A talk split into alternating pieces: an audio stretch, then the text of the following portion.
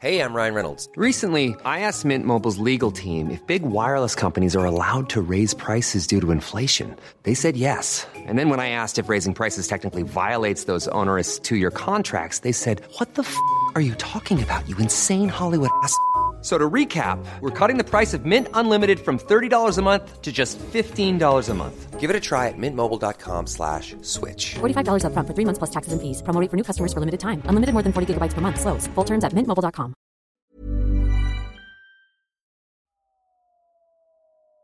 Déclic. Non masculin, moment qui détermine la compréhension d'une situation, une prise de conscience ou les deux. Salut, c'est Juliette et Sophie de 18h17 Productions et vous écoutez Le Déclic. Cette semaine, dans Le Déclic, on a reçu Thibault Louis. Thibault Louis est l'un des créateurs de contenu les plus en vogue sur LinkedIn aujourd'hui. Cet entrepreneur nous raconte son parcours, mais aussi et bien sûr son déclic de lancer sa propre entreprise et de faire de LinkedIn sa spécialité. Un épisode inspirant pour ceux qui souhaitent se mettre eux aussi à la création de contenu, mais qui n'osent pas forcément. Comme je le disais en introduction, on reçoit aujourd'hui Thibault Louis. Si vous ne le connaissez pas, c'est probablement que vous n'êtes pas assez actif sur LinkedIn. Thibault, c'est un entrepreneur et créateur de contenu suivi par 30 000 personnes qu'on appelle un peu le roi du scale et qui s'appelle aussi comme ça par son podcast. Et Thibault a eu la gentillesse de nous accorder un peu de temps aujourd'hui et nous raconter son déclic. Bonsoir Thibault. Salut Juliette, comment ça va? Comment tu vas? Ah bah on dit en même temps, ça va très bien et toi? Bah écoute, ça va très bien, ça va très bien. Euh, je sais alors le roi du scale, ouais, c'est le, nom- le nom du podcast, c'est les rois du scale, mais à l'origine, Pardon. à l'origine, les rois du scale, c'est euh, c'est les invités en fait, c'est pas moi. J'aurais pas eu la prétention de m'appeler les rois du le roi du scale, mais c'est vrai que maintenant Ouais. euh, sur LinkedIn, sous, les posts, il y a des gens qui mettent le roi du scale, le roi du scale. C'est pour ça que Ouais. c'est pour ça que j'ai voulu t'appeler comme ça parce que je trouve ça assez drôle comme petit clin d'œil parce qu'en fait c'était effectivement à la base c'était les podcasts c'est toi qui as invité euh, euh, à la manière d'autres d'autres hosts de podcasts B2B tu as invité différentes personnes qui ont réussi dans leur domaine euh, dans- ton podcast et en les appelant les rois du scale sauf qu'en fait t'es toi-même devenu un roi du scale en fait. Je- non, ouais, un roi du scale. en fait, si tu veux, je pourrais t'expliquer en fait le pourquoi j'ai appelé le, le, le podcast Les Rois du Scale. Mais euh, en gros, le, si tu veux, moi, à l'origine, c'est une blague en fait. Tu vois, le scale, c'est une, une mauvaise blague d'école de commerce. C'est qu'en gros, quand tu veux te lancer en entrepreneuriat, faut que tu crées un truc qui scale. Donc, c'est quoi le scale? Ouais. Ça veut dire, euh, faut que tu crées quelque chose qui, où chaque unité euh, de production n'ait pas de coût de réplication. Donc, en gros, ça veut dire, par Ok. exemple, Google, bah, que tu fasses euh, une requête sur Google ou un milliard, ça leur coûte, ça leur coûte la même chose en fait, tu vois. Ouais. Donc en gros, la chaque nouvelle euh, requête sur Google leur coûte encore moins cher au niveau de la technologie, donc c'est ce qu'on dit, ça scale. Si tu gagnes, tu gagnes de, de l'argent à l'échelle. Et donc en fait, euh, voilà, tout le monde parlait de scale, il faut que ça scale. Alors moi, au bout d'un moment, je me suis marré et j'appelais les gens le, le roi du scale, tu vois. Parce que en fait, le truc c'est que moi je suis freelance et euh, et donc je traîne avec pas mal de freelance, etc. Et donc en fait, on est typiquement les gens qui scalent pas. Alors on peut scaler, mais normalement quand tu vends ton temps, tu scales pas par rapport à des start Et donc à l'origine, c'est Ouais. une blague, c'était un peu cham- je chambrais les gens et je l'appelais le roi ou la reine du scale parce que tu vois, bah, c'est pour se moquer de nous, de se dire que bah, on va pas créer, tu vois, des licornes parce que c'est pas possible, mais c'est pas ce qu'on souhaite non plus. euh, par rapport à des start qui ont des ambitions démesurées, donc à l'origine, c'est une vanne. Et d'ailleurs, mon podcast à l'origine ne devait pas s'appeler Les Rois du Scale. D'ailleurs, euh, tu l'entends dans les premiers épisodes. À l'origine, le premier, les premiers épisodes, le podcast s'appelait Acquisition organique, tu vois, donc euh, rien à voir. Ouais. Qui était un, un terme beaucoup plus euh, marketing, inbound. Ouais. Qui, par- qui parle un petit peu euh, qu'aux concernés quoi. Oui, oui, c'est ça. Et après, j'avais pensé à appeler solo business. Donc, tu vois, pour. euh, en Mm. gros, c'est comment, en tant que freelance, tu peux scaler. Donc, tu vois, un, un peu niche. Et au final, j'étais en Géorgie. Et ils, m'ont tous dit, euh, enfin, tous les gens avec qui j'étais, euh, à force de les appeler rois du scale, ça sortait. Et à un moment, ils m'ont dit, mais ton podcast, appelle-le les rois du scale. C'est beaucoup plus drôle, c'est beaucoup plus toi. Donc, c'est pour ça que j'ai appelé comme ça le podcast Les Rois du Scale. Mais je me serais pas permis de m'appeler moi le roi du scale, alors que je scale rien quasiment, tu vois. Mais justement, on va en parler un peu plus dans, ce, dans cet épisode du déclic, mais ça va en fait avec toute ta, toute ta signature et ta manière de parler sur les réseaux sociaux qui est très euh, décalée, qui est très B2B, hein, parce que c'est aussi ton gagne-pain, mais qui est, très, qui est très décalé aussi, qui est assez un peu irrévérencieux, un peu, un peu insolent, etc. C'est vraiment ta marque de fabrique. Euh, mais avant de parler de tout ça, euh, nous, dans dans notre podcast, mon cher Thibaut, on a l'habitude de faire un petit retour en arrière avec nos invités pour savoir ce qui les a menés à avoir ce déclic. Donc toi, ton déclic a été en fait bah, de te lancer déjà en tant qu'entrepreneur et ensuite d'utiliser LinkedIn comme levier en fait de euh, d'acquisition de clients.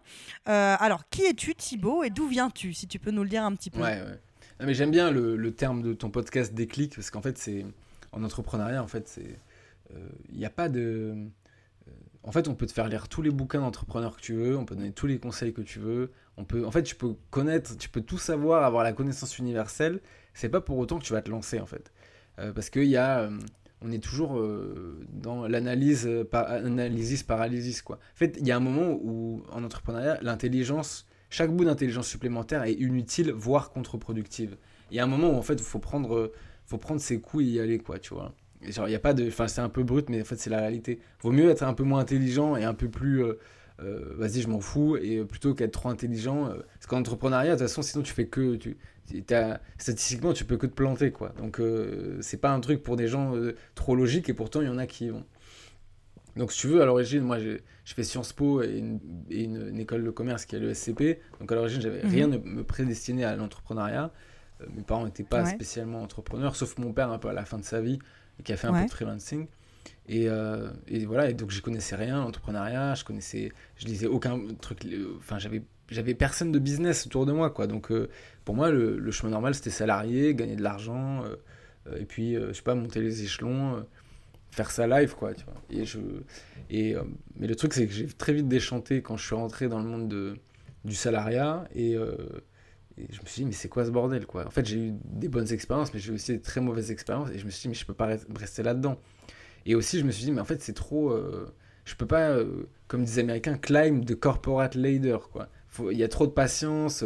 Enfin, je veux dire, je vais pas me lever tous les jours, faire 8h, 19h, 5, 5, 5 jours sur 7. Euh, surtout que c'était à Paris, que j'aime plus du tout comme ville.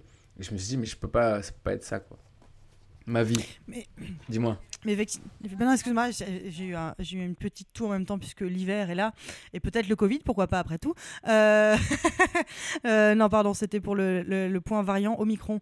Euh, en fait, ouais, c'est ce que tu dis souvent dans tes, dans, dans, tes posts, c'est que toi, tu as été salarié et tu t'y épanouissais pas du tout, voire c'était carrément anxiogène pour toi. Mais en même temps, ce que tu me racontes, c'est que pour toi, il n'y avait pas d'autres schémas possibles, vu que toi, tu n'avais pas eu d'inspiration autre, comme tu le disais juste avant avant. Qu'est-ce qui a fait qu'à un moment, tu t'es dit que c'était une option, en fait, de te lancer en tant qu'entrepreneur? Ouais, alors, le, ouais, ouais. Donc, l'option, euh, en fait, c'est marrant parce que là, quand on fait le podcast, il y a hier, il y a Oussama Hamar qui a annoncé son retrait de The Family, euh, mhm. son départ de The Family après 10 ans, tu vois, de, à The Family. Et pour être assez honnête, euh, je pense que les contenus de The Family et Oussama Hamar, au début, ont été très, très éducatif pour moi. La toute première vidéo, vraiment la vraie vidéo d'entrepreneuriat, c'est une vidéo d'entrepreneuriat de Oussama Hamar sur les 5 grandes tendances en 2014, je crois, sur, euh, sur le, les opportunités de marché. Ça m'avait beaucoup plu, mais j'étais tellement loin à l'époque de, tout ça déjà. Et, euh, donc je me rendais compte que c'était possible, tu vois, mais à l'époque, l'entrepreneuriat, c'était encore très lié, euh, tu vois, start-up, scale, euh, levée de fonds, etc. Euh, et, je me disais, bon, c'est intéressant, faut se lancer, mais j'étais encore super loin, quoi. j'avais, j'étais, comme dit le livre de Peter Thiel, j'étais beaucoup plus proche du zéro que du zéro to one. Et, donc voilà, ensuite, je me suis dit, bon, bah, ce serait bien de faire une business school, un an, master entrepreneur, pour me mettre plus proche. Là où on m'a dit, tu vois, de potes m'ont dit, non, si tu veux être entrepreneur, faut, faut l'être, ça sert à rien de faire une business school. En fait, quand je me rends compte que j'ai, à quel point j'étais loin de tout ça, je me suis dit que j'ai bien fait de faire un an de, un an de master, et puis ça m'a permis mhm. aussi de créer du réseau, etc. Donc ça, c'était cool. Euh, et ouais, je me suis rendu compte un peu au fur et à mesure, bah, avec The Family, euh, en, en, faisant des recherches, euh, puis en voyant qu'aussi c'était quelque chose, je pense c'est un truc générationnel. Hein. il y avait J'entendais autour de moi, il y avait un livre qui s'appelle, que j'ai lu, qui s'appelle La révolte des premiers de la classe, où ils expliquent, tu vois, qu'en gros, euh, c'est des mecs d'HEC ou de Sciences Po, enfin des bacs plus 5 qui pètent un câble et qui stoppent, tu vois, leur, leur putain de cabinet de conseil de, de et pour, mm. euh, pour ensuite, je sais pas, monter un bar ou monter une boucherie. Qu'en fait, aujourd'hui, si tu veux, on est dans un monde où euh, c'est tellement, c'est tellement commun, en fait, de faire bac plus 5, c'est tellement commun de dire, d'aller en soirée et de dire, ouais, moi je suis consultant en marketing, moi je suis... En fait, tout le monde s'en tape. Il n'y a plus vraiment de il n'y a plus vraiment de stigmate négatif ou positif lié à, Mhm. lié à ce que tu fais. Tu vois, n'importe quel euh, Ouais. boucher qui a été un artisan peut très bien réussir et n'importe quel euh, consultant en consulting euh, peut être, tu vois, le dernier des malheureux. Et, et là-dessus, et là-dessus, quand je m'en suis rendu compte, je me suis dit, ok, mais en fait, il y a, s'il n'y a plus de stigmate de société, que j'en ai à foutre, bah, tu vois, soyons entrepreneurs. Euh, je devais monter un projet quand j'étais à l'ESCP, c'est pas fait, donc je suis re- j'étais un salarié un peu. Et ouais, pour répondre à ta question, euh, bon, sans, euh, sans dire du mal, hein, toutes les boîtes où j'étais, mais il y en a où ça s'est On bien ne passé. citera pas de nom. Et ouais, c'est très non, je cite pas non, mais il y en a où c'est bien passé, il y en a Bien où sûr. ça s'est pas bien passé. Mais le moment, vraiment le déclic, c'était un moment où, euh, où je suis sorti de ma dernière boîte, tu vois, je suis parti euh, pour des raisons X et Y, et je me suis dit, bon, là, euh, je sais pas quoi. Et donc je suis allé marcher sur les dunes pendant trois jours, en allant dormir, bien sûr. Euh, tu vois, je suis proche de chez mon père, on était en confinement, et je me suis dit, bon, allez, Thibaut, là, euh, si tu le fais pas maintenant, tu le feras jamais, en fait. Et je me suis dit, euh, do it. Et donc je savais pas ce que j'allais vendre, je savais pas comment j'allais le vendre. Euh, je savais pas, je savais pas ce que j'allais faire. J'ai juste créé ma boîte et à partir de là, bah, c'était game on quoi. Mais effectivement, toi, tu as... aussi décidé de te lancer. En fait, tu as quitté ton taf pendant le confinement, on est Ouais, d'accord c'est ça. J'ai démissionné, ouais. Enfin, ça rupture t'a pas- ça t'a pas fait peur? Ouais, ça t'a pas fait peur à ce moment-là? Hmm, non, c'est pas que ça m'a fait peur, c'est plutôt que je me suis dit c'est quoi la suite quoi. C'était tellement évident finalement que en fait, tu t'es dit en fait dans tous les cas j'y vais quoi. Bah, pas vraiment. Pas vraiment, euh, parce qu'en fait, au début, j'avais prévu. En fait, donc moi, je faisais du sales. Donc, j'ai sales. Mhm. Donc, tu vois, commercial en start-up, euh, amélioré, on va dire. Donc, dans des boîtes technologiques. Euh. Et en fait, non, à la suite de cette boîte, ben, j'avais rappelé, tu vois, des... parce que j'étais en... en contact avec pas mal de cabinets de chasse, tout, donc j'avais rappelé le cabinet de chasse. D'accord. euh, et en fait, j'ai fait des entretiens. J'ai fait des entretiens. euh, et euh, j'en ai fait plusieurs. Il y en a, que j'ai re- Il y en a où moi j'ai refusé. Il y en a qui m'ont refusé pour des raisons X et Y. et en fait, tu vois, et je me rappelle un jour, je suis allé à un, un entretien. C'était quasiment entretien final. Avec le, il y avait le CEO là, et je, en fait je suis allé à l'entretien et je me suis dit mais putain mais pff, j'étais pas du tout motivé quoi. Genre je me suis dit mais qu'est-ce que je vais faire Ouais. là-bas? Il y avait plusieurs raisons. La première, un des trucs qui me rendait ouf, c'était revenir à Paris. Ça c'était, euh, je me disais mais je vais pas revenir à Paris quoi. Et la deuxième chose c'est que je me disais mais je vais pas me remettre dans un autre cycle de salariat. euh, en fait je me disais à quoi bon quoi? Et surtout que comme je suis jeune et que j'avais pas énormément d'expérience, à la limite on dit, tu vois à la limite si on te disait on me disait, t'es salarié, mais tu vas gagner, je sais pas, euh, 100 000 euros euh, annuel brut. Tu vois, bon, Ouais. à la limite, t'as une contrepartie. Mais d'ailleurs, c'est comme ça qu'on garde les gens dans des cages dorées. Euh, tu vois, dans des groupes comme le BCG, euh, euh, tu vois, les Ernst Young, enfin, des, ou de- des cabinets de M&A, tu vois, fusion et acquisition. Ouais. En fait, les gens, ils gagnent 20% de salaire par an supplémentaire. Donc, je sais pas, au bout d'un certain temps, ils gagnent 200 000, 300 000, 500 000. À la fin, ils finissent partenaires. Et tu les gardes, en fait, à ce stade.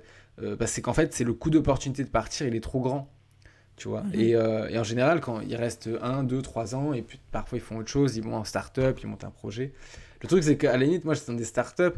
Bon, il y avait des projets euh, qui pouvaient être cool. À la limite, ils auraient pu me donner un peu d'equity, tu vois.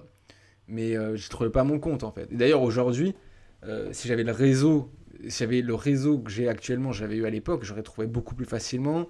Les Mhm. opportunités seraient ouvertes beaucoup plus facilement. Et peut-être que j'aurais été salarié. Mais là, à l'époque, je me disais, il n'y a aucun jeu, en fait, qui vaut la chandelle de tout ça. Et, je me suis... et donc, j'avais aucune idée. Et je me suis dit, bon. Et en fait, euh, en passant les entretiens, à la limite, le dernier jour après un des entretiens, je me suis dit, bon, allez, euh, terminado, euh, on monte la boîte et puis on verra, quoi. Et, mais j'avais rien, hein. franchement.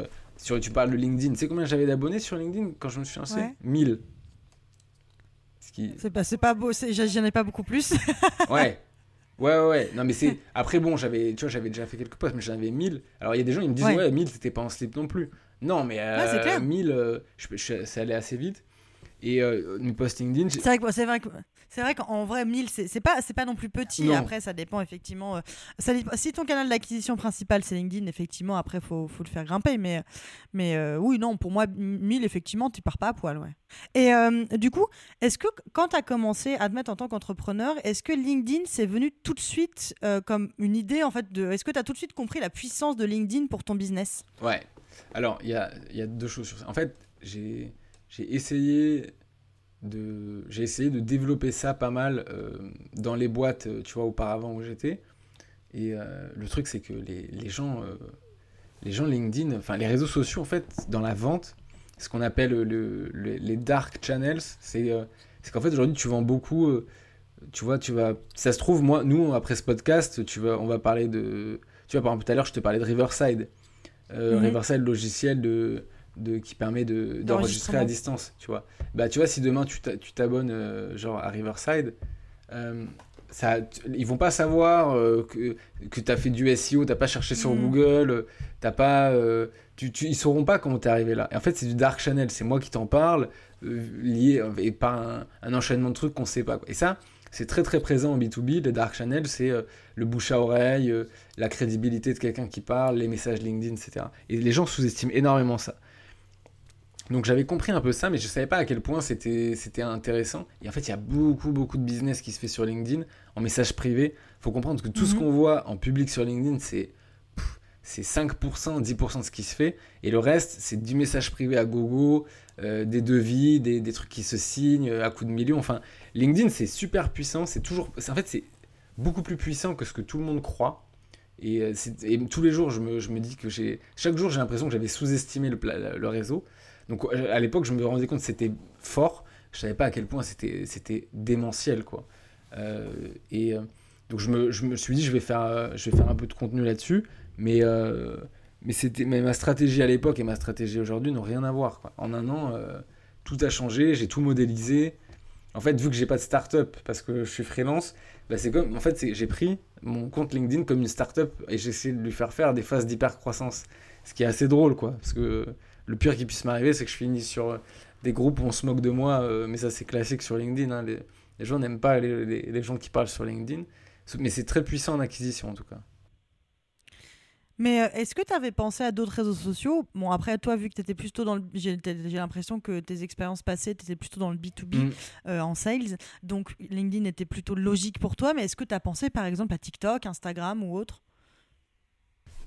Bah, oui, j'ai pensé. Euh, en fait, non. Enfin, disons que ça m'est jamais venu à l'idée. Je me suis dit que, euh, que LinkedIn serait, serait assez, assez OK. Après, je suis pas. Enfin, tu vois, aujourd'hui, je, je, suis, je suis ouvert. Par exemple, je pense à, euh, par exemple, TikTok, ça pourrait me faire marrer, mais pour d'autres objectifs. oui. Pas, probablement pas. ce que dit, voilà, alors ça, c'est plutôt des, phases de scale.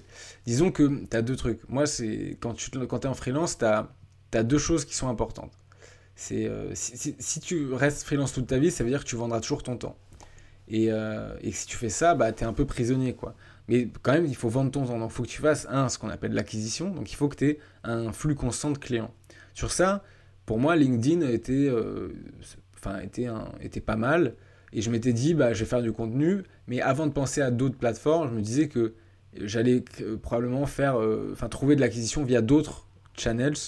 Et je m'étais dit, via d'autres manières. Et je m'étais dit, bah, si je fais du contenu et que ça fonctionne pas, je vais aller prospecter, par exemple, tu vois. Euh, au moins ça, j'étais prêt à le faire. Euh, tu vois, mais à l'origine, j'étais prêt à faire des articles, euh, des articles, hein, des, des, des, trucs, des, trucs de rédaction. Du blog. Ouais, du blog. De toute façon, j'écris, pas mal, donc ça a été vendre son temps, tu vois. Et ensuite, il y a une deuxième phase pour les freelances, qui est la phase de scale. C'est qu'en gros, à un moment ou à un autre, tu dois trouver une manière de te productiser, c'est-à-dire de faire en sorte que tu gagnes de l'argent et que tu développes un peu ton activité, même quand tu n'es pas là, même quand tu dors. Donc il faut que en fait, tu trouves des choses qui scalent. Et tu vois, une des manières de scaler, par exemple, c'est de monétiser une audience. Alors sur LinkedIn, c'est pas facile, euh, mais tu vois, sur TikTok, ça pourrait être intéressant. Donc en fait, ça, c'est quelque chose auquel je pense. Éventuellement, tu vois, créer une chaîne YouTube ou euh, créer euh, un compte TikTok, mais ce serait pas dans un objectif d'acquisition, ce serait dans un objectif de faire autre chose. Il y a aussi le fait que tu vois, sur. Alors là, je te parle un truc un peu plus perso, mais. Disons que j'ai plusieurs types de personnalités, quoi. Je suis pas vraiment. C'est pas de la schizophrénie, mais. Euh, tu vois, sur LinkedIn, je me marre, je parle de marketing B2B, tu vois, je peux parler d'écriture, je peux parler d'entrepreneuriat, c'est assez cool. Mais tu vois, dans la vie, tu, vois, si demain je fais, un, je, fais je fais par exemple une chaîne TikTok, j'en sais rien, sur. je, je me filme en train de, de prendre des moments où tu as des commentateurs sportifs qui gueulent et que je fais des sketchs tu vois, je serais tout à fait capable de créer une chaîne TikTok sur ça. J'ai pas de. pourquoi pas? Ben, Pourquoi pas? Parce qu'il faut un objectif aussi. Mais le but, c'est que. En fait, ce que j'ai peur, c'est que si je crée une chaîne TikTok, c'est que j'aille dans tous les sens, quoi. Je me prenne une, vidéo de moi en train de faire la cuisine, une vidéo de moi en train de faire l'idiot, tu vois. Donc ça n'aurait pas vraiment de sens et je retournerai dans mes travers, mes, mes travers qui sont de me, de, me disperser. donc je dirais que là où, là où j'ai fait, un, là où j'ai fait quelque chose d'assez intéressant sur LinkedIn, c'est que j'ai essayé de me nicher, en tout cas au moins dans ma personnalité, c'est-à-dire de vraiment assumer ma personnalité dans mes contenus. J'ai fait des mèmes et des gifs, donc tu vois, stratégie vache orange, c'est se différencier de manière assez radicale. Et, euh, et ensuite, donc ça c'était dans un premier temps dans, la logique d'acquisition. Et c'est marrant parce qu'après, derrière, j'ai remodélisé une autre manière de, de, faire qui est le tofu, mofu, bofu, qui est le fait de diversifier des postes ultra niches, des postes d'entrepreneuriat et des postes euh, qui parlent à beaucoup plus de gens pour avoir une strate où je peux à la fois faire de l'acquisition, développer le réseau et euh, me faire kiffer quoi. Mais c'est hyper intéressant. Moi, c'est grâce. J'allais le dire dans ce podcast, mais moi, c'est grâce à toi que j'ai commencé, et notamment aussi à Brice Schwartz, j'ai commencé à comprendre aussi la puissance de LinkedIn, que ce soit euh, pour euh, mon business en, en, freelance ou mon business de ma startup. Euh, donc effectivement, moi, c'est grâce à des, des, des, créateurs de contenu comme, comme toi et comme, comme Brice, etc que j'ai compris en fait la puissance de LinkedIn. Au début, pour moi, c'était uniquement une, euh, ouais, une vitrine professionnelle, etc. Et pas vraiment, bah, ne serait-ce qu'un réseau social. Moi, avant, j'étais complètement invisible sur LinkedIn. Je postais de temps en temps des trucs de mon entreprise. Mais par exemple, je commentais les posts de personnes à part mes potes que je connais en, que je connais euh, en vrai, etc. Et c'est vrai qu'il y, y a, une grosse méconnaissance de LinkedIn à part euh, une poignée de personnes. Et c'est d'ailleurs ce que tu dis souvent dans tes posts, c'est qu'en fait, euh, tu encourages en fait beaucoup les, les, les, gens à devenir eux-mêmes créateurs de contenu sur LinkedIn parce que c'est quelque chose, c'est un peu une sonnette d'alarme que tu tires en disant en fait, écoutez les gars, il y a quelque chose à faire et, on n'est pas beaucoup à le faire, quoi. Bah ouais carrément. En fait, c'est pas sur LinkedIn, c'est partout. Hein. Mais d'ailleurs, je pense que c'est pire, euh, pire ailleurs, en fait. Dans le sens. Euh, euh, alors là, je vais. Enfin, de toute façon, je me fais toujours allumer quand je parle de, tout, donc je vais y aller. Mais en gros, il y a des gens qui font du contenu. Mais faire du contenu, ça veut pas dire partager des offres d'emploi de ta boîte, ça veut dire faire du vrai contenu éducatif. Mhm. tu vois. Donc ça déjà, donc sur des gens, déjà sur les gens qui postent, il y, a une partie déjà minoritaire qui fait du contenu éducatif, et sur ces gens sur cette partie de gens qui font du contenu éducatif, il faut aussi voir le contenu qui est à peu près bon. Euh, donc, euh, tu vois, il y a des gens qui en font du. Alors, je suis personne pour juger, mais il y en a qui font du plus ou moins bon contenu ou qui respectent certaines règles ou non. Parce qu'il y a quand même des règles ou des bonnes pratiques à respecter. Et ensuite, encore dans cette minorité, il faut noter qu'il y a des gens qui font de l'engagement, il y a des gens qui font pas de l'engagement. Je veux mmh. dire, il y a des gens, ils font des bons contenus qui restent anonymes. Donc, euh, ce que je veux dire, c'est que ce que tu vois sur LinkedIn, c'est le biais du survivant. C'est euh, des gens qui ont probablement, enfin que LinkedIn a identifié comme intéressant pour ton réseau, qui ont à peu près respecté les règles et qui en plus ont été soutenus.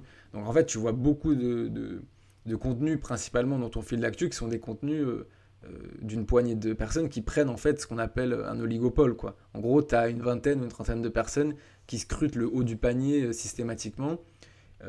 pour, pour, donc ça globalement. Mais ça n'empêche pas que d'autres personnes d'émerger, de chacun de pouvoir faire euh, tenter sa chance, etc. Et t'as pas besoin, en fait, c'est ça qui est bien sur LinkedIn, c'est LinkedIn, c'est un réseau de traction. Si tu fais 10 likes, ça te fait 1000 vues. 1000 vues, c'est déjà énorme, en fait. Si tu fais 1000 vues qualifiées, tu... franchement, euh, si tu fais 1000 vues qualifiées, que ton, ton, ton post, il est vraiment cool, si ça se trouve, tu peux remplir ton carnet, ton carnet de commandes pour l'année. Tu vois Alors que tu as des gens, ils disent, ouais, moi, je veux 25 000 vues, je veux 30 000 vues, ah, j'ai fait un sondage, j'ai fait 50 000 vues ok, euh, cool. Mais euh, tu vois, LinkedIn te, c'est sûr que tu peux faire un truc de ouf avec LinkedIn, mais LinkedIn te permet déjà, si tu arrives à faire des micro-posts ultra quali, à éventuellement te faire de l'acquisition, quoi. Tu vois, si tu fais du SEO, euh, que tu mets, fais un article de ouf sur le SEO, tu as 15 likes, quelques commentaires, tu fais 2000 vues, si tu arrives à, identifier, à, atteindre les bonnes personnes, enfin, tu as des gens, ils vont venir te voir en SEO et t'as pas besoin de tant de clients que ça. Donc Et si tu fais ça tous les jours, euh, ou tu vois, ou même trois fois par semaine, que tu vises bien, bien les trucs, que tu progresses, que tu t'ajoutes des gens, etc., bah, il y a un moment ou un autre, ça a un effet positif sur ton business, c'est clair. Le problème, et ça c'est à la fois la bénédiction des gens comme moi et la malédiction des gens ultra organisés, enfin des gens plutôt on va dire prosaïques, c'est qu'en fait le, retour sur investissement du par personal branding, il est exponentiel. Ce qui veut dire que tu sais pas quand ça va décoller, tu sais pas quand est-ce que tu vas avoir des résultats, mais il faut quand même investir en fait, pour un comptable, c'est horrible Parce que tu vois, il va mettre, une, il va mettre un coup, il va mettre genre, je sais pas, 3 heures par semaine, euh, ou alors euh, il va mettre, je sais pas, Ghostwriter, euh, euh, Mhm. ou je sais pas quoi. Mais sur le truc bénéfice, il, il saura, un, il saura pas, il pourra pas le mettre, et deux, c'est que tu peux pas le quantifier. Tu vois, tu peux pas quantifier. si, tu- si, par exemple quelqu'un vient, il vient de ton site, il vient en SEO, il a tapé sur Google, mais il, te- il te voit aussi sur LinkedIn. Un jour, tu postes des bons posts LinkedIn, il se dit Ah, il est charmé ce mec ou cette nana, il Mm. fait des bons posts LinkedIn. Ça se trouve, il va pas dire qu'à un moment, il va closer parce que tu as fait des posts LinkedIn. Ou alors, ça se trouve, il va peut-être. euh, tu vas peut-être aller plus vite avec lui, ou alors il va dégager un concurrent parce qu'il aura bien aimé ce que tu as écrit. Euh, en fait, tu peux pas quantifier ça euh, de manière vraiment brute, mais tous les gens qui le font te disent au bout d'un moment que les conséquences sont géniales. Mais pas en termes d'acquisition. Acquisition, rétention, le nombre de gens que, que tu fréquentes, euh, tu vois, l'ouverture euh, business, des gens qui t'ajoutent, qui te voient. Enfin, il y a un moment, euh, c'est un ensemble en fait de critères positifs qui font que ça se passe bien. Et un, marketeur B2B l'a dit un jour dans un post, dans un post très simple en anglais. Il a dit I, I don't know the, return on investment of social, but I feel it daily. Tu vois, donc en gros, Mm. Euh, c'est pas mesurable, je, je peux rien vous dire, mais je, mais je sais que je peux vous dire, je sens que c'est positif et ça, je le sens au quotidien, quoi, tu vois. Mhm. Et justement, toi, t'en parlais un petit peu aussi dans certains posts. Euh, quand tu te lançais au début, euh, quand tu avais moins de visibilité, etc., euh, il y avait des gens de ton entourage plus ou moins proches qui te jugeaient, euh, qui disaient euh, Ouais, mec, tu tapes l'affiche, etc. Machin. Et quand tu prenais ces critiques à ce moment-là où toi, tu sentais qu'il y avait un Mm. truc à faire sur LinkedIn, mais en même temps, tu faisais face à euh, des colibets. Euh, comme ça, j'ai placé le mot du mois. Euh, des- ouais, ouais. Et non pas des colibris Ouais, hein, pour les fans de Camelot. Oui, non mais tu sais- que j'allais, non mais tu rigoles, j'allais, j'allais te la faire, je me suis dit je vais pas la faire, les gens ils vont se dire il a un humour pété. Si, si. Si si, j'allais dire, j'allais dire euh, ouais, victime des colibris, j'a- j'adore. Comment tu faisais quand, quand tu étais victime des colibris euh, comment- par rapport à tes, tes premières Colibri. posts Ouais, à un moment, il le dit avec les colis fichés. Les, les colis. Euh, alors, comment, qu'est-ce que je faisais quand j'étais victime des colibris Euh, ouais, tu, fais référence à un, tu fais référence à un post que j'ai écrit qui m'a valu beaucoup de. Enfin, qui a fait pas mal me- été mouvementé, euh, où j'explique que, ouais, qu'il y a, a- quelqu'un qui m'a dit. euh, en gros, tu passes pour un bouffon, quoi, tu vois. Et euh, Ouais. la personne pensait vraiment que. Pensait vraiment euh, me protéger, en fait, en faisant ça. D'accord, ouais. genre, euh, je vais. Oui, t'aider. Genre, je vais te. Mec, je vais, je vais te dire euh, tout haut ce que tout le monde pense tout bas, tu vois. Ouais, d'accord. C'est c'est en toute bienveillance. Oui, oui, c'est style. Ouais. C'est style. Bon, Michel, faut que je te dise. ta femme te trompe, tu vois. Enfin, genre, genre, tout le monde le sait, t'es pas au courant. C'est terrible, pauvre, pauvre Michel. Non, mais tu, tu vois. Et, euh, Je préfère être victime des colibris sur le, sur le, le post LinkedIn quand même, ouais. Plutôt que ma femme me trompe. Bah, euh, ouais, non, mais c'est, non, mais ce post, il est sur Nurture LinkedIn. Les gens, euh, mais les gens sont, sont, sont- m'ont allumé complet, quoi. Ils m'ont dit, euh, enfin, ils sont dit, Ah ouais? Bah, sur le truc, ils m'ont dit, non, mais ce mec, euh, tu sais, il y a des gens, ils ont écrit des trucs genre, c'est pas possible d'être- autant perché, avoir autant d'ego. euh, je, peux, je peux pas croire que le mec, il ait pas pris de la drogue ou que c'est- ce soit pas du second degré. Et après, j'ai des gens qui m'ont écrit pour me dire aussi, putain, c'est trop vrai. Enfin, voilà, on m'a dit, t'es arrogant. Enfin bref, ce post a fait. Mais de toute façon, maintenant, j'ai l'habitude, hein, quand tu commences à avoir un peu de notoriété, tu te retrouves avec des gens, ouais, un tel, il a dit ci sur toi. Tu dis, mais qui est. Ça, ça, c'est valable pour tous les réseaux sociaux de toute manière. Ouais. hein. Euh, les gens qui commencent à être un peu connus sur YouTube, c'est les commentaires, pareil sur Insta, etc. Il y a toujours, euh, toujours une partie sombre de la célébrité. Oui, ouais, non, mais c'est ça. Alors, tu vois, sur LinkedIn, c'est un peu, c'est un peu différent, mais, mais voilà, ou Mhm. des, euh, des trucs genre, euh, sais, ça peut être, euh, par exemple, des gens, euh, il y a beaucoup de gens qui t'écrivent et qui te disent, euh, euh, qui, te, qui te disent, ouais, tu peux liker mon post, commenter, tu vois, des gens que tu, tu, tu sais pas qui c'est, quoi. Ou alors, tu te fais taguer sur des, des posts, des trucs comme ça. Enfin, c'est cool, mais parfois, les gens, ils te taguent sur 20, euh, 15, 20, 30 posts Ouais. par jour. Et, et tu vois, et le truc, c'est que bah, les gens, parfois, ils viennent en commentaire, ils disent Ouais, t'as pas liké, ah, je t'avais commenté, je t'avais, je t'avais tagué là. Euh, et, et en fait, les gens, ils commencent à, t'en vouloir. Après, ils disent Ouais, t'es arrogant, euh, t'es ci, t'es ça. Ouais, il a changé. euh, Oui, non, mais des, des- des trucs, enfin, genre. euh, T'as changé avant, t'étais cool. Non, bah, ouais. Non, mais c'est Je aussi. euh, toujours cool. Non, mais c'est. non, mais c'est. Non, mais faut, pas- c'est pas. faut pas s'en plaindre, mais c'est. c'est c'est que après voilà t'es- tu peux enfin t'es plus t'es plus maître de ce que les gens pensent ou disent sûr. de toi enfin bref donc ça c'est autre chose mais oui oui au début bah euh, je, pense que j'ai eu beaucoup de chance sur LinkedIn en tout cas parce que j'avais quand même pas mal de gens qui allaient liker et commenter les trucs et, et je leur demandais. Donc j'ai quand même demandé au début, tu vois, à des gens, je leur ai dit, à des potes, je leur ai dit, voilà, s'il te plaît, est-ce que tu peux booster, enfin, aller commenter ce post, ce serait trop cool et tout. Et, et, ce qui est intéressant, c'est que j'ai pas mal de potes qui, qui faisaient les, comment dire, ils faisaient les, euh, ils faisaient un peu les ouais, je sais pas, je verrai. Euh, et euh, parce qu'ils se rendent pas, en fait, tu te rends pas compte quand, quand tu es créateur de contenu à quel point c'est galère, quoi. Genre, si tu, tu, passes une heure à créer un contenu et que tu as trois likes dessus, ça te rend ouf, quoi. Tu te dis putain, mais laissez-lui sa chance. Et, et du coup, ces gens-là qui likaient pas au début, bah, après, ils m'ont dit, ah, mais depuis que je crée, je me rends compte que c'est difficile. Mais tu peux pas te rendre compte, en fait, de, de ce que c'est de c'est comme se mettre euh, à poil dans la rue et qu'on te jette des tomates, tu vois. C'est c'est complexe. Ouais, faut soutenir.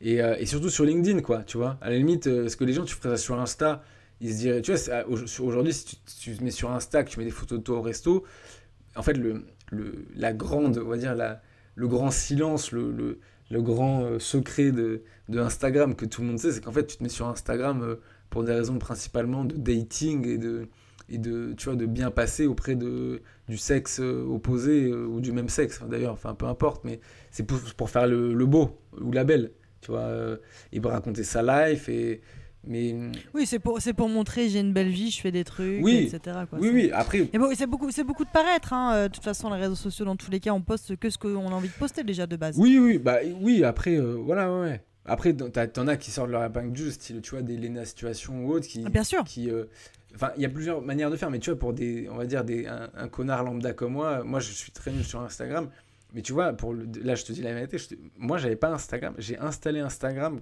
quand je vivais en Australie, parce que en Australie, euh, quand, je sais pas, si c'était dans un bar où tu communiques quelqu'un, le premier truc qu'une nana te demande, c'est de filer ton Insta, tu vois, pour te jauger.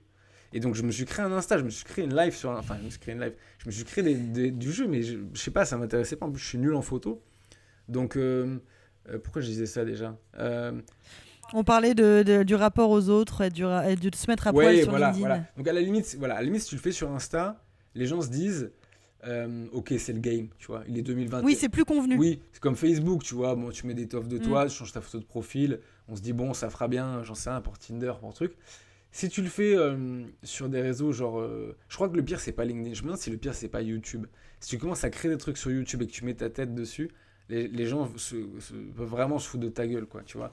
Mm. Et euh, d'ailleurs, il y a des mèmes hein, sur ça, enfin, ça s'arrête jamais, ça finance South Park. Et là, c'est un peu différent quand tu fais. Et LinkedIn, c'est que LinkedIn, tu es, dans le, dans le truc du professionnel. Donc là, les gens, ils, ont tellement, ils ont limite théorisé avec les Fabiens, les Corentins, la Startup Nation. Ils détestent ça, donc ils, adorent t'éclater. Donc sur si, si, tu fais ça sur YouTube, on dira, bon, si tu fais des trucs drôles, ça. Mais si tu, si tu fais des posts style des posts, euh, tu vois, euh, euh, de, de, où tu dis voilà 5 astuces de copywriting ou des trucs comme ça, les gens se disent ouais, c'est bon, là il se la joue, il essaie de faire le mec qui donne des conseils. En fait, il, hmm. il, joue le mec, il essaie de jouer le, le, mec qui n'est pas, tu sais, style, voilà, il, arrête de faire le, arrête de faire le, le, faux CEO, t'es chômeur, enfin, et. Et en gros, plus tu te prends au sérieux, et plus les gens se disent non mais c'est bon, allez Thibaut, enfin pète un coup et, donc LinkedIn, tu as cette, cette haine là-dessus. Mais le truc, c'est que je, crois aussi que les gens ne se rendent pas compte des barrières à l'entrée de LinkedIn. Moi, il y, y, a des gens qui sont sur Instagram, ils postent des trucs, mais ils postent 4, 5, 6 stories par jour. Ils font des posts, ils font des reels, des trucs. Et tu les mets sur LinkedIn et les mecs disent Non, mais je sais pas. Mais je dis Mais, enfin, je veux dire, c'est pas si différent que ça. Mais tu as quand même des barrières à l'entrée sur, euh, mm. tu vois, le fait que c'est un réseau de traction. Et, tu vois, le, le fait que tu peux parler de sujets très niches, de très haute, haute volée et réussir à faire 50 likes, tu vois, genre des trucs sur le SEO, tu mets 5 astuces SEO, tu peux faire 100 likes. Enfin, genre, c'est incroyable comme réseau. Et, euh, et les gens s'en rendent pas compte, quoi, de, de tout ça. Mais c'est difficile, c'est difficile de chercher des abonnés. Enfin, c'est un réseau très très spécifique, LinkedIn. Et donc, ouais, il y a des gens qui, qui m'ont soutenu hein, quand même bien, mais il y en a quelques-uns qui se foutaient de ma gueule. Et d'ailleurs, enfin, il y a beaucoup de gens qui se foutent de ma gueule là. Euh, enfin, pas trop autour de moi, mais des gens inconnus sur les voilà, et compagnie, sur Twitter. Mais de toute façon, quand tu prends la parole sur les trucs, les gens, ils sont toujours entre, toujours. entre le, à la fois le, on va dire, la moquerie bienveillante, euh, on, va, non, on va dire l'accompagnement bienveillant, genre ils sont contents que tu fasses les trucs, ils t'encouragent. Un avis, ouais. Et un peu, tu vois, la moquerie, euh, un peu foutage de gueule, genre, euh, ouais, ça va Kim Kardashian, ça va l'influenceur LinkedIn, parce que bah, parce que c'est drôle et parce que les gens te voient, mais, mais en fait, t'es là. Oula, pardon. C'est que les gens te voient, ils, tu vois, c'est comme les Northling, enfin les gens ils se foutent de ta gueule, mais ils regardent et parfois certains ils passent des heures. Euh, tu vois, sur Instagram, les gens, ils postent pas, mais ils vont voir tes stories. En fait, les gens sont passifs, mais tu es quand même là dans leur life, tu vois. Et, et c'est ça le truc, c'est qu'en fait, ils se foutent de ta gueule, mais ils voient ce que tu fais. Et, mhm. c'est ça qui est incroyable, c'est que c'est qu'en fait, quand tu fais, bah, tu fais les gens, et les gens observent, ils peuvent que commenter. Les gens ne peuvent plus que commenter, ils ne peuvent plus t'interrompre, mhm. tu vois. Et là-dessus, ça, c'est un pouvoir incroyable, c'est que... Très joli, ça. De quoi?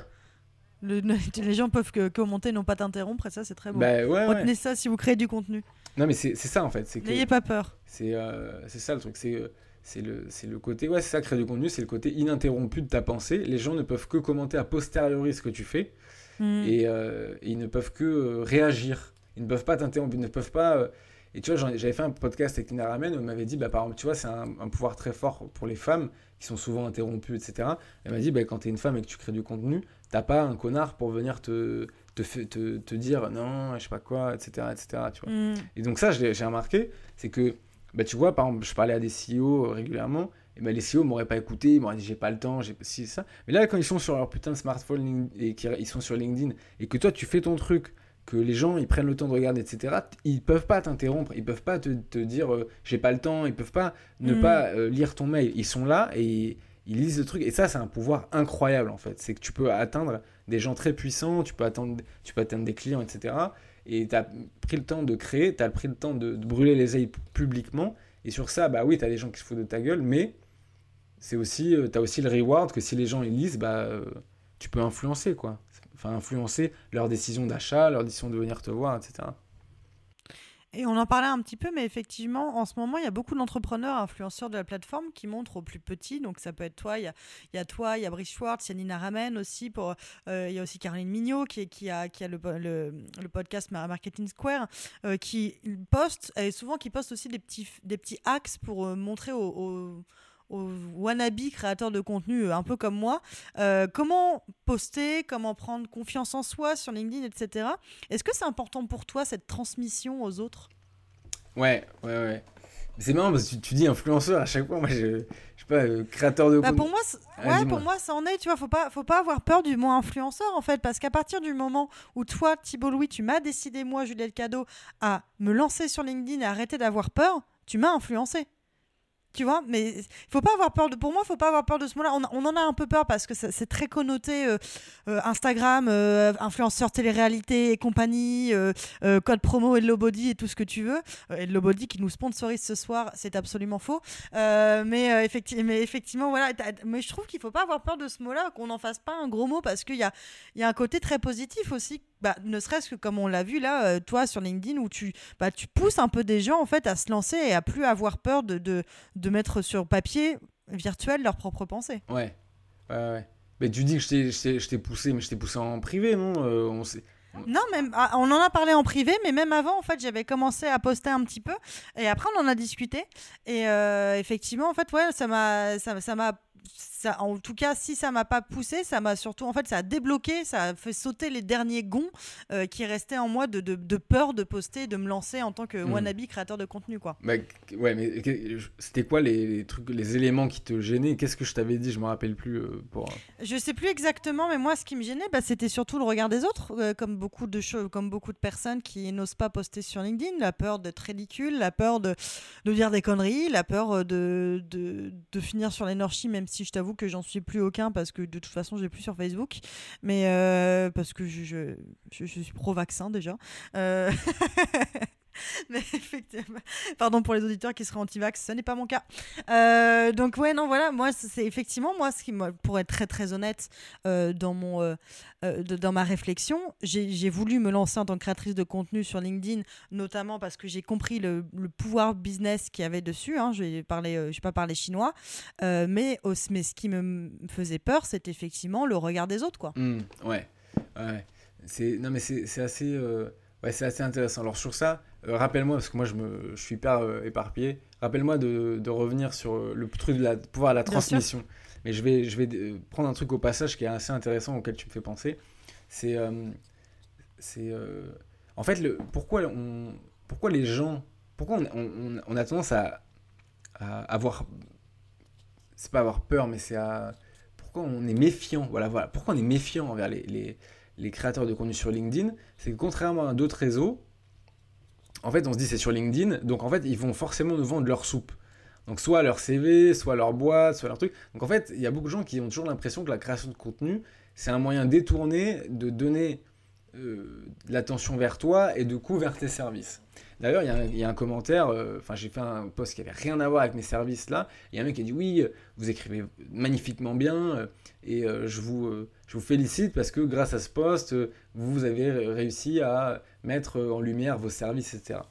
Mais en fait, ce qui est vrai, mais, mais, euh, mais le truc, c'est que si tu, si tu crées du contenu juste pour, euh, pour euh, faire, enfin, pour, pour ramener vers tes services, vers ta page, vers ton site internet, tu vois, c'est sale et les, les, gens ils sont pas dupes, tu vois, ils vont pas forcément te, te récompenser là-dessus. Et en gros, il y a, y a, y a Naval Ravikant qui est un super investisseur qui crée du contenu. Tu vois, il, est, il, a, je sais pas, il a un portfolio d'avoir des centaines de millions de, dollars en portfolio. Il crée pas mal de contenu sur Twitter, il crée des podcasts. Mais tu vois, il, s'en fout. Il n'a pas besoin de. Il, a pas besoin de. Il a pas besoin de plus d'argent. Il est déjà assez riche, il a fait des incroyables. Il le fait pour le kiff. Et tu vois, il a théorisé un peu ça. Et, euh, souvent, euh, tu as des mecs qui vont dire Ouais, euh, mais vous, faites les beaux là sur LinkedIn, mais si vous étiez millionnaire, vous créez, eh ben, vous seriez pas là. C'est sous-entendu, en fait, vous êtes des petites merdes et que, en gros, si. Ben, si vous C'est uniquement dans un but, un but mercantile et Exactement, exactement. En fait, non, LinkedIn, c'est juste, enfin, c'est juste un autre canal de distribution de la parole. mais là-dessus, enfin, je veux dire, le, le, but de base, il est le même. Et donc, Naval Ravikant, qui, ou Paul Graham, enfin, euh, qui est fondateur Y Combinator, qui sont des gens qui ont beaucoup d'argent, qui ont plus besoin, mais qui le font dans le, but de partager. Et Naval, il a écrit un truc, il a un tweet qui, était You don't write to make money, you write to uh, attract like-minded folks you haven't yet met. Donc elle est un peu compliquée, mais c'est en gros, tu tu euh, t'écris pas dans le but de faire de l'argent directement, enfin de faire de l'acquisition client, ce que tu veux. T'écris dans le but d'attirer vers toi des gens dans le même état d'esprit que toi, que, des gens que tu n'as pas encore rencontrés qui sont dans le même état d'esprit que toi. Et, euh, et tu vois, c'est marrant, mais euh, là, par exemple, tu vois, moi j'écris, tu dois me lire, euh, je sais pas, quotidiennement, ou une fois tous les deux jours, enfin j'en sais rien. mais tu vois, j'ai rien à te vendre et t'as rien à me vendre, tu vois. Et, mhm. Mais pour autant, tu, tu, tu, me, tu me connais, t'as l'impression de me, de, me connaître, tu, de voir des blagues, d'être écouter des podcasts. Et tu vois, on fait un podcast mhm. ensemble. Euh, et, et, on se serait jamais rencontrés sinon, tu vois. Et ça, ça peut déboucher, tu vois, peut-être que, euh, peut-être que, je sais pas, on, euh, tu vas me faire rencontrer d'autres gens qui vont être importants dans ma vie, tu vois. Et ça, c'est des, trucs qu'on néglige, dans le sens où, tu vois, là, la semaine prochaine, je vais aux Canaries avec Ulysse Lubin et, plein d'autres créateurs de contenu. Ulysse, je l'ai rencontré sur LinkedIn, on crée du contenu. Naturellement, donc du coup, on s'est lu, on s'est écrit. On a, voilà, il m'avait proposé d'aller en Géorgie cet été, tu vois, dans une retraite euh, euh, d'entrepreneurs, tu vois. Donc on a fait un peu plus d'un mois. Là-bas, j'ai rencontré plein d'autres gens hyper intéressants, comme Jean-Charles Kurdali. Tu vois, on a échangé sur plein de choses. Ils m'ont aidé sur mon business. Je l'ai pu les aider sur, euh, sur d'autres trucs. C'était cool. Et tu vois, je serais jamais allé en Géorgie sinon. Et, et là, du coup, bah vu que ça s'est bien passé, qu'on s'entend bien, tu vois, on, s'est refait un truc là aux Canaries, je pars à Tenerife, et, je, vais, euh, je vais avec lui, et on va euh, voir le champion du monde d'apnée, on va faire un stage, tu vois, pour apprendre à faire de l'apnée. Et tu vois, genre Ulysse, jamais il m'achètera un truc, moi, je, moi non plus, enfin... Euh, et en fait, c'est ça, c'est attract like-minded folks. Et en fait, tu, quand tu fais ça, tu, tu, augmentes le nombre des cinq personnes autour de toi, et, mais dans un but vraiment selfless, quoi, dans un but de juste de, de créer des petites communautés. De rencontrer. Ouais, de rencontrer. Et ça, en fait, c'est ça le premier but de la création de contenu, c'est euh, c'est attirer des opportunités vers toi en étant vraiment selfless, c'est-à-dire en passant du temps. Mais quelle qu'elle soit, ça peut être des opportunités, comme tu le dis, d'amitié, des opportunités, ça peut être à la fois de l'opportunité de business ou d'amitié ou voilà ou tout. Enfin, c'est euh, exactement de, communauté, comme tu le disais, ouais, c'est quelle que soit l'opportunité. Ouais, exactement, exactement. Et en fait, la, meilleure façon de, d'être, tu vois, de, le faire de manière authentique et utile, bah, comme tu disais, donc là on en revient au deuxième, enfin au premier point que tu m'as dit, c'est le fait d'aider les gens. Bah, évidemment, euh, si tu aides les gens et que tu fais des contenus pour aider les gens, genre si tu fais ça de manière gratuite, etc., etc., il y a un moment où les gens, bon bah, ils, comprennent que t'es pas là pour, euh, pour, pour, le, pour les, les, faire chier, quoi, ou pour leur tirer des sous, ou des trucs comme ça. Et donc moi j'essaye au maximum de comprendre bah, les, douleurs des gens, euh, les sujets sur lesquels ils aimeraient qu'on discute, et puis à mon niveau, euh, essayer de, tu vois, de documenter, de synthétiser et de faire du contenu régulièrement, euh, tout en mettant des blagues à ma personnalité pour essayer d'aider les gens. Et là, en ce moment, il se trouve que le... Alors, j'ai fait pas mal de contenu sur LinkedIn, etc., etc., mais tu vois, il y a aussi un moment où ça, ça, se, ça se mord un peu la queue quand tu es sur LinkedIn et tu fais du contenu sur comment réussir des posts LinkedIn. Enfin, tu vois, ça fait un peu, euh, ça fait un peu méta, quoi. Et, euh, donc là, ce, vers quoi je tends, c'est plutôt faire du contenu sur du freelancing et aider des gens qui étaient dans des situations un peu galères comme moi à découvrir le freelancing, à comprendre que c'est pas si euh, inaccessible que ça, à faire de l'acquisition, et en fait à aider des gens comme moi, comme moi j'étais il y a un an. Et en fait, j'essaie d'écrire le contenu que j'aurais aimé lire il y, a, il y a plusieurs années, quoi. Tu vois, c'est ça que j'essaie de faire en fait. Ouais, parce qu'en plus, tu fais aussi des, des contenus sur l'aide au freelancing en général. Tu as fait une petite série il n'y a pas si longtemps que ça, euh, surtout en fait les, les absurdités euh, des, impôts, de l'URSSAF, des cases à cocher euh, sur lorsque l'on crée son statut d'auto-entrepreneur, etc. Donc tu es vraiment tu es sur une, une, transmission assez globale en fait, à la fois d'espèces de hacks bah, pour réussir dans son business B2B, mais aussi pour s'épanouir et comprendre aussi administrativement. Un, tu prends vraiment tout à bras le corps, mais je trouve que pour moi, il y a vraiment un, fil rouge dans tes posts qui sont bah, de partage et un peu de transmission, effectivement. Ouais. J'aime bien que tu dises qu'il y a un fil rouge parce que on m'a toujours dit que j'étais un peu décousu et, et désorganisé. Euh, ouais, euh, ouais, ouais, ouais. Bah, j'essaye, euh, j'essaye, j'essaye. J'essaye vraiment d'aider les gens et une des métriques, c'est, tu vois, quand des gens m'écrivent, me, me disent, ouais, là, tu m'as trop aidé, tu m'as débloqué ci, ça, bah, c'est cool. Parce qu'en fait, au bout d'un moment, quand tu lances ton business, bah, euh, tu, tu es dans un truc survie. Genre, tu veux principalement euh, que les gens, euh, que tu aies des clients qui t'achètent, etc. Et tu vois, limite, tu as ton premier devis, tu as ton premier truc, tu es comme un fou. Tu dis, oh, c'est incroyable, peut-être que ça va marcher, peut-être que. Et en fait, au bout d'un moment, bah, tu dis, bah non, mais c'est, en fait, entrepreneur, c'est. C'est aussi une sorte de métier, quoi. Enfin, c'est un statut, mais c'est juste que tu, tu résous les problèmes comme si tu étais salarié, sauf qu'au lieu de le faire pour quelqu'un qui te paye euh, une fois à la fin du mois, tu le fais pour plusieurs personnes en même temps. Euh. donc, en fait, tu, disons que tu dédramatises le truc, tu vois. Et euh, tu dédramatises le truc et tu, tu, désacralises le truc. Et en fait, au bout d'un moment, bah, tu peux pas. en fait, au début, bah, tu dis, si tu as de l'argent et que ça se passe bien, bah, tu te dis que tu as le, Graal. Et en fait, bah, une fois que tu l'as, tu te dis, bon, ok, bon, bah, maintenant, il y a deux choix. Soit je vais faire le truc et je vais, je vais essayer de gagner un max d'argent. Mais euh, moi, je gagne déjà bien ma vie. J'ai pas, enfin, j'ai pas besoin de scaler. Mais là, je fais tellement d'actions, je pourrais créer une agence de 6 ou 8 personnes. Mais euh, surtout pas, quoi. non, merci. Euh, c'est, pour scaler son stress, ça. Et sinon, tu peux partir sur quelque chose plus à mission. C'est comment je vais essayer d'aider certaines personnes à atteindre leurs objectifs et euh, là, c'est plutôt ce vers quoi je tends euh, avec, tu vois, les bootcamps que je vais faire, les bootcamps en ligne, ce que je vais faire pour aider les freelances en, en 2022, quoi. Mais euh, justement, j'allais te demander, alors je vais avoir juste deux dernières questions, puisque ça fait déjà bientôt une heure qu'on parle, le temps passe vite quand on s'amuse. Euh, non, moi, ma question, c'est justement, en fait, quels sont tes prochains objectifs euh, Est-ce que justement, bah, d'un point de vue business, tout ça, tu as envie d'aller encore plus loin? Donc là, tu le disais, tu vas lancer des bootcamps. Qu'est-ce que tu comptes lancer, si tu peux en parler, bien sûr, sur, sur l'année qui vient, par exemple? Ouais, ouais, non, je peux en parler. De toute façon, il n'y a pas de... Il n'y a, a, rien à piquer, hein, c'est juste moi, je fais les trucs, et puis s'il y a, des, s'il y a du, du marché, s'il y a du business, c'est bien, sinon je fais autre chose. J'aime bien dire, euh, tu vois, euh, en fait, les gens, me, parfois, ils me reprochent un peu ma manière de faire. Ils me disent, oui, mais, euh, mais on a l'impression quand on vient vous voir que faut vous dérouler le tapis rouge, tu vois. Et je dis, mais, mais non, c'est pas...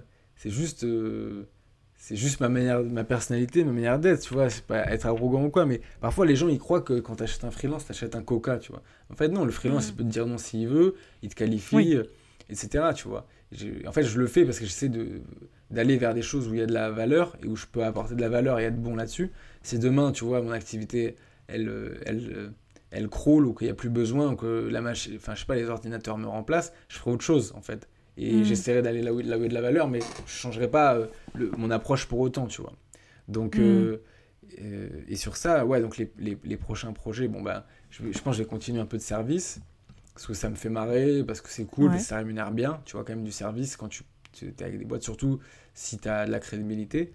Et, et surtout, bah, moi, je pense que ce que je fais, je suis assez bon dans ce que je fais. D'ailleurs, on m'a posé quelqu'un m'a posé la question récemment. J'ai dit oui.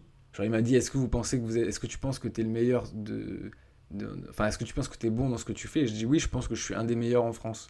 Et la personne, elle m'a ça l'a ça lui a pas du tout plu et je, elle me parle plus d'ailleurs parce que j'ai dit ça en fait. Elle m'a dit euh, mais tu vois je, je tu, tu Enfin, tu peux le penser. Moi, je, je pense que je suis bon, mais c'est aussi par l'expérience parce que je suis sur un métier qui n'existe pas, tu vois, ou très peu.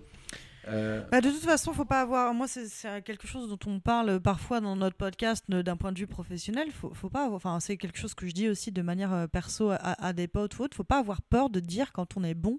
Euh, faut pas avoir peur de le reconnaître entre guillemets. surtout à l'âge qu'on a, on commence à avoir quelques années d'expérience derrière. moi, je me souviens avoir dit ça à une pote qui, qui, avait décro qui était qui est DJ et qui avait décroché une une, une résidence dans un dans une boîte. Elle m'a dit ouais, mais c'est grâce à machin que je suis là. Je suis ouais, c'est mm. peut-être grâce à lui que tu as eu le rendez-vous. Mais c'est grâce à toi que tu es resté. Mm, mm. Donc voilà, il y a un moment où en fait il faut aussi arrêter de s'auto-flageller et de se dire qu'on est, tout, qu'on est tous arrivés là par hasard. C'est pas vrai. Il y a, y a, du taf, il y, a de la, y a de la remise en question, il y a, y a aussi du talent, mais il y a aussi du taf. Et en fait, si tu taffes autant, pourquoi ne pas dire quand tu es bon dans quelque chose si tu as autant taffé pour l'avoir? Ouais.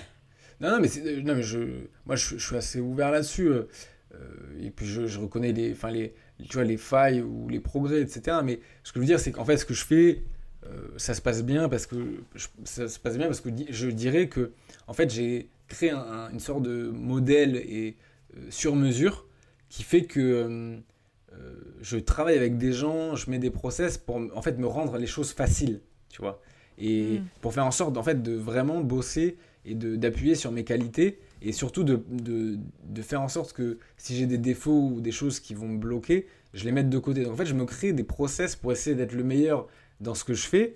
Et, euh, et les gens, ça, ils ne comprennent pas forcément. Donc du coup, ça se passe bien. Euh, ça se passe bien, c'est assez rémunérateur. Et je pense que je progresse en plus là-dessus bien, donc c'est cool. Après, euh, disons que ça reste... c'est du social media management, quoi. Donc c'est important et c'est cool et je le fais bien. Mais j'aimerais passer sur quelque chose de plutôt un peu plus mission. Donc les, les bootcamps freelance, voilà, donc en fait, essayer de, d'aider les gens à trouver ce que moi j'ai trouvé, leur, euh, c'est de leur enseigner, ou pas vraiment leur enseigner, parce que souvent euh, je me rends compte que dans la formation ou dans l'enseignement, euh, les gens ils n'ont pas besoin d'un bouquin, tu vois, sur comment avoir des abdos, ils ont besoin de vraiment que tu les accompagnes à passer à l'action, c'est le plus important. Donc j'aimerais vraiment accompagner des gens à passer à l'action, tu vois, notamment sur des trucs, des sujets, mais il y a des sujets, je me dis, mais je pensais pas que c'était aussi bloquant, genre les prix, quoi, tu vois le, mm. comment se pricer, euh, comment se positionner, euh, tu vois, trouver. Euh, tu vois, des gens, parfois, ils, ont un mal fou à se pitcher, quoi, à, dire je fais ci, je t'aide à faire ça, j'ai aidé ci, ça. Donc il y a un manque de clarté, quoi. Et ça, je pense que je peux avoir de l'impact sur les freelances, sur les aider à bien se pricer, bien se positionner, mm-hmm. les améliorer sur la vente, sur l'acquisition. Donc tu vois, ça sur des bootcamps serait vraiment cool. Et bah, déjà, si j'arrive à aider, je sais pas moi, 100 personnes, ce serait déjà énorme, tu vois. Et ensuite, ensuite on verra. Mais j'ai pas des projets, euh, tu vois, pharaoniques, euh, de trucs incroyables. Euh, je, dirais que, tu vois, quand j'ai commencé le premier jour, c'était il y a un an, c'était même pas un an sur LinkedIn, ou quand j'ai lancé ma boîte, c'était il y a un an pile. Jamais j'aurais cru qu'aujourd'hui, j'allais projeter d'aider des gens à faire du freelancing, parce qu'à l'époque, je savais même pas m'aider moi-même, tu vois. Et là, je me dis, bah, 0 to 1, et maintenant, aider les gens à faire du 0 to 1. Et probablement que dans un an, j'en serai ailleurs, mais je verrai à ce stade-là, tu vois.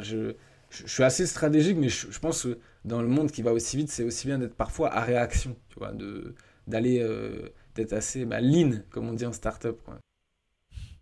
Et c'est beau. Et alors, dernière question, comment tu te sens aujourd'hui? Est-ce que tu es épanoui?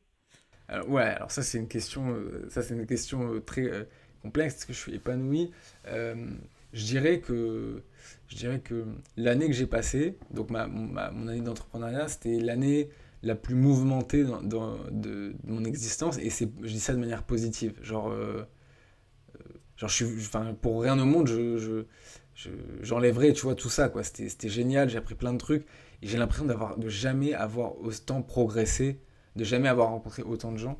Donc ça, c'est pour le mhm. côté tout positif. Et d'un autre côté, j'ai, j'ai jamais aussi, peu euh, été avec des gens. Quoi. C'est vraiment, j'étais très très seul. Je passais beaucoup de temps seul à mon bureau à faire du coaching. Euh, mm. Donc tu es, avec des gens, mais tu es, un peu seul. Quoi. Virtuellement, ouais. Oui, voilà, virtuellement. Et euh, donc il y a, y a, de ça. Et, et, puis je sais pas, avec le Covid et tout, les, les trucs, c'était un peu, un peu plus compliqué. Il y a aussi un autre truc, c'est que, alors ça va te paraître bizarre, mais il y a un truc qui me fait un peu chier en ce moment, c'est que j'ai pas vraiment de, j'ai pas vraiment de maison, j'ai pas vraiment de chez moi. Dans le sens, euh, euh, en fait, je sais pas où aller, quoi. Je sais pas où, je sais pas où vivre physiquement. En fait, je vis, je vis tellement sur Internet que on pourrait dire un citoyen décentralisé. J'ai pas de, tu vois, avant c'était Paris. Pied à terre, ouais. Ouais, t'as pas de, de home, quoi. Oui, bah après, tu vois, j'ai le truc chez mes parents, comme oui, non, mais... je veux dire, euh, c'est pas seulement un endroit où habiter, c'est un endroit où tu te sens chez toi, où tu as envie d'habiter, où tu as envie de, de t'épanouir, etc. Euh, oui. IRL. bah, oui, IRL, c'est ça. Euh, non, mais en fait, c'est ça. C'est, j'ai pas de. Euh, ouais, j'ai un peu une sorte de, de, de, Comment on appelle ça le. C'est le, le, le, le, errant, quoi. Tu sais, comme on dit, il y a une phrase en anglais qui dit Not all wanderers are lost, tu vois. Oui. C'est, c'est, moi, je sais à peu près où je vais, tu vois, en business, etc. Mais juste, genre. je, bah là c'est marrant, ça fait un peu cordonnier mal chaussé, quoi. C'est-à-dire que moi, moi j'ai ce côté cordonnier mal chaussé où en fait, moi, je suis dans le marketing de contenu depuis plus de 7 ans et je bosse pour des grosses boîtes. Mais par contre, pour moi, j'ai eu du mal à développer mon propre truc. Et toi, tu as, ce côté où tu sais parfaitement où tu es et où tu vas euh, professionnellement et virtuellement. Mais par contre, ça l'est moins en termes, de, bah, en, termes réels où tu t'es un peu plus perdu dans ce sens-là, quoi. Ouais, ouais, ouais. Mais en, plus, je découvre plein de trucs. Genre, euh, tu vois, je, je, comprends des trucs même en santé, en nutrition que je comprenais c'est pas avant, tu vois. Genre, là, je dors pas bien en ce moment, et je pense que c'est parce que je vois pas assez la lumière. Pour... Et donc, tu vois, je peux réfléchir à la luminothérapie. Euh, tu vois, il y avait des moments où je me sentais pas hyper bien dans mon corps. Tu vois, j'ai fait un jeûne de 120 heures, tu vois, de 5 jours. Oui, c'est vrai. Euh, il y a plein de trucs, il se passe plein de trucs. En fait, c'est marrant. Il y a un truc, il y avait un tweet que qui m'avait fait rigoler, que c'était euh, tous les start au bout d'un an, ils deviennent, leur vrai métier, c'est philosophe, tu vois. En fait, tous, tous les mecs sur Twitter, tu vois, les Paul Graham, Naval Ravikant, Justin Khan, tu vois, les mecs euh, Justin Khan, c'est le mec qui a vendu euh, euh, Twitch, tu vois. En fait, t'as l'impression que tous ces mecs-là, ou même en France, tu vois, genre Jean-Charles Kurdali, Ulysse Lemain, tu vois, qui, Ulysse, il a vendu, il a craché sa start-up. Il aime pas qu'on le dise, mais bon. Et Ulysse, qui a, qui l'a, pardon, et Jean-Charles, qui l'a vendu. En fait, tu vois, quand tu les, les revois, t'as l'impression que les, ils sont devenus, ils ont un tel niveau d'introspection. Tu vois, Ulysse, il parle de, de Bruce Lee, du, du Jeet Kune Jean-Charles Kurdali, il parle du stoïcisme. En fait, c'est euh, trop drôle, mais en fait, c'est trop marrant, quoi. Cette quête, quand tu es entrepreneur, tu, ils, deviennent tous philosophes, euh, euh, nutritionnistes. bah, non, mais en fait, il y, a de ça, et, c'est juste que c'est trop bizarre. Enfin, parce que tu me parles du déclic, mais en fait, le. La, la vie, enfin en fait l'école t'amène un peu à être genre tu vois, euh, à te dire que tu peux faire ci, tu peux faire ça, tes parents peuvent te pousser à l'éducation, etc. Et j'ai, moi, j'ai vu plein de gens qui, tu vois, qui étaient, euh, ils étaient bien à leur pompe au lycée, au collège, euh, même après, tu vois, pendant les études, etc. Et, et puis à un moment, tu vois, tu rentres dans le, monde, dans le monde pro et tu te manges tellement de tartes. Déjà, rien que se faire refuser un entretien, il y a des gens que je connais, ils avaient tellement d'ego, c'était, enfin, et donc ils cachaient le truc et tout. Et en fait, quand, quand c'est assez difficile quand tu dois ranger tes ambitions alors que tu pensais que ça allait être plus facile que ça. Quand tu te rends compte, tu vas dans le monde pro, que les gens n'en ont rien à foutre de toi, qu'ils s'en mm. foutent que tu sois le roi du lycée, ils s'en foutent que tu sois beau gosse, ils s'en foutent que. En fait, c'est juste genre, chacun sa merde, fais ton truc et construis, et euh, il n'y y a personne pour toi. Et là, tu te sens beaucoup plus seul. Et c'est assez ouf, en fait, de, de se dire qu'à un moment, il y a plein de gens qui se rangent, il y a plein de gens qui se disent Ah, en fait, euh, je suis une merde, ou je suis un mec euh, normal, ou une fille normale. Et tu vois, et se dire En fait, tu te prends une tard dans la gueule, quoi. Euh, et, parfois, tu dis que c'est toi le problème. Et tu dis que. Et parfois à raison, parfois à tort. Et en fait, l'entrepreneuriat, c'est trop bizarre, mais quand tu le fais et que tu dis, voilà, encore. Tu vois, les gens autour de toi, ils se disent, oh, encore un truc qui va louper. Ou... Et en fait, quand tu commences à enchaîner des victoires et, des succès, moi j'appelle des symboles, tu vois. Moi j'ai plein de symboles de choses où en fait l'entrepreneuriat c'est des... En fait tu prends revanche sur revanche sur la vie. Et euh, alors tu vois, je, dis ça, moi c'est... Enfin tout va bien, parents, euh, mon, père, mon père était ingénieur, j'ai jamais manqué de rien, donc j'ai pas de tout va bien je suis pas j'ai pas né dans un c'est plus des, des, revanches sur le lycéen que t'étais qui s'est peut-être fait un peu bully ou des trucs comme ça? Non mais non parce qu'au lycée j'allais bien mais c'est non c'est plutôt genre euh, genre euh, sur tous ces trucs dans le milieu pro en fait oui euh, bah les, les, entretiens ou, ouais, les, entretiens, salariats où ça se passait pas bien ou ouais. des gens qui te disent que je sais pas tu vois enfin tu sais des gens je sais pas ils, parfois il y a des gens ils adorent te te mettre la tête dans la boue, ou, enfin, ou toi, ou des revanches sur toi, ou des moments où, mmh, tu dis putain, mais euh, je vais pas y arriver, etc. Je pensais ça de moi, ouais. Et en fait, euh, et en fait quand tu es entrepreneur et que tu enchaînes les succès, en fait, tout ça, c'est comme si tu le purgeais et que tu te disais mmh. non en fait à l'époque j'avais raison c'est juste qu'il n'y avait pas personne pour me le dire ou etc ouais je suis capable de ci ouais je suis capable de ça et tu t'empower un peu tout seul alors sans se faut pas faut, faut rester euh, tranquille mais tu prends quand même des revanches sur les choses et en fait au bout d'un moment euh, du coup, tu, deviens, enfin, tu, tu, passes à un autre stade parce que, tu vois, genre, euh, moi cette année, j'ai gagné, j'ai gagné pas mal d'argent. Tu vois, le fait de se dire, euh, en fait, déjà se dire, je peux faire une bonne année en entrepreneuriat en gagnant de l'argent, ok, c'est check. Donc ça veut pas dire que tu vas la faire à chaque fois, mais au moins tu sais que tu en es capable parce que tu l'as fait. Tu l'as fait, on est mm. dans les gens, etc. Tu vois, on te... tu déverrouilles petit à petit différents, différents locaux qui peut-être peut, peut, un, deux, trois pouvaient te faire peur, effectivement. Ouais, c'est ça. Et en fait, quand, quand tu. Mais c'est pour ça que la blague du Twitter sur les gens, les, chaque, tout mec qui redevient. Enfin, toute personne qui revend sa startup devient philosophe. Parce qu'en fait, ces gens, au début, ils partent euh, against the odds, comme on dit. Euh, ils ont quasiment aucune chance. Ils lèvent des fonds, ils, font les trucs, etc. Ils revendent. Et à un moment, tout le monde va leur voir et dit Ouais, oh, t'es trop fort et tout. Parce que. Bah en fait, c'est bon, ils ont monté un projet, ils l'ont revendu, ils ont des millions dans la poche, ce qui n'est pas mon cas, hein. donc c'est une autre forme d'entrepreneuriat, mais... Et ces gens-là ensuite se disent, bah, ok, on passe à quoi, tu vois? Genre, ils ont une maison, mais probablement. Il y a une remise en question. Euh. Et en fait, à un moment, tu te dis juste. Euh, c'est, En fait, j'ai prouvé aux autres, je me suis prouvé à moi, et du coup, tu essaies de, de, passer dans un, un, stade plus spirituel. Alors qu'en fait, quand tu es salarié, que tu galères ça, tu dis. Déjà, tu dis, oh, ce serait tellement bien si j'étais entrepreneur, ce serait tellement bien.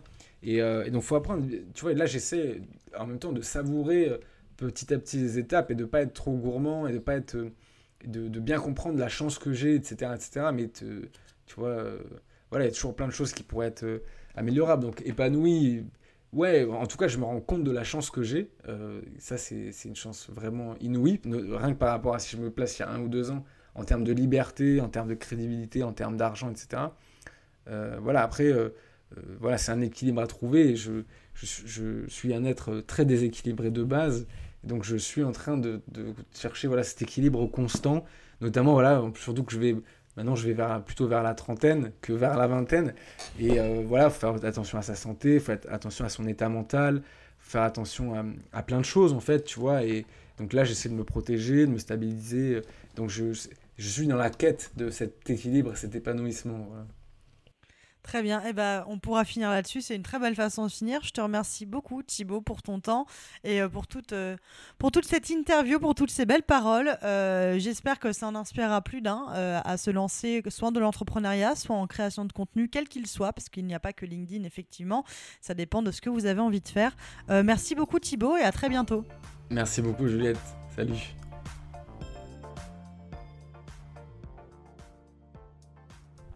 Merci d'avoir écouté le déclic de Thibault Louis. Pour retrouver tous ses contenus et connaître son expertise, je vous invite à aller le suivre sur LinkedIn et écouter son podcast Les Rois du Scale. Si cet épisode vous a plu, laissez-nous un gentil commentaire et 5 étoiles sur votre appli de podcast préféré.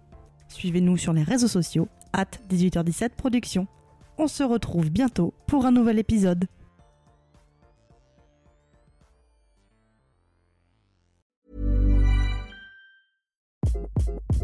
Hi, this is Craig Robinson from Ways to Win, and support for this podcast comes from Invesco QQQ, the official ETF of the NCAA. Invesco QQQ is proud to sponsor this episode and even prouder to provide access to innovation for the last 25 years. Basketball has had innovations over the years too. We're seeing the game played in new ways every day.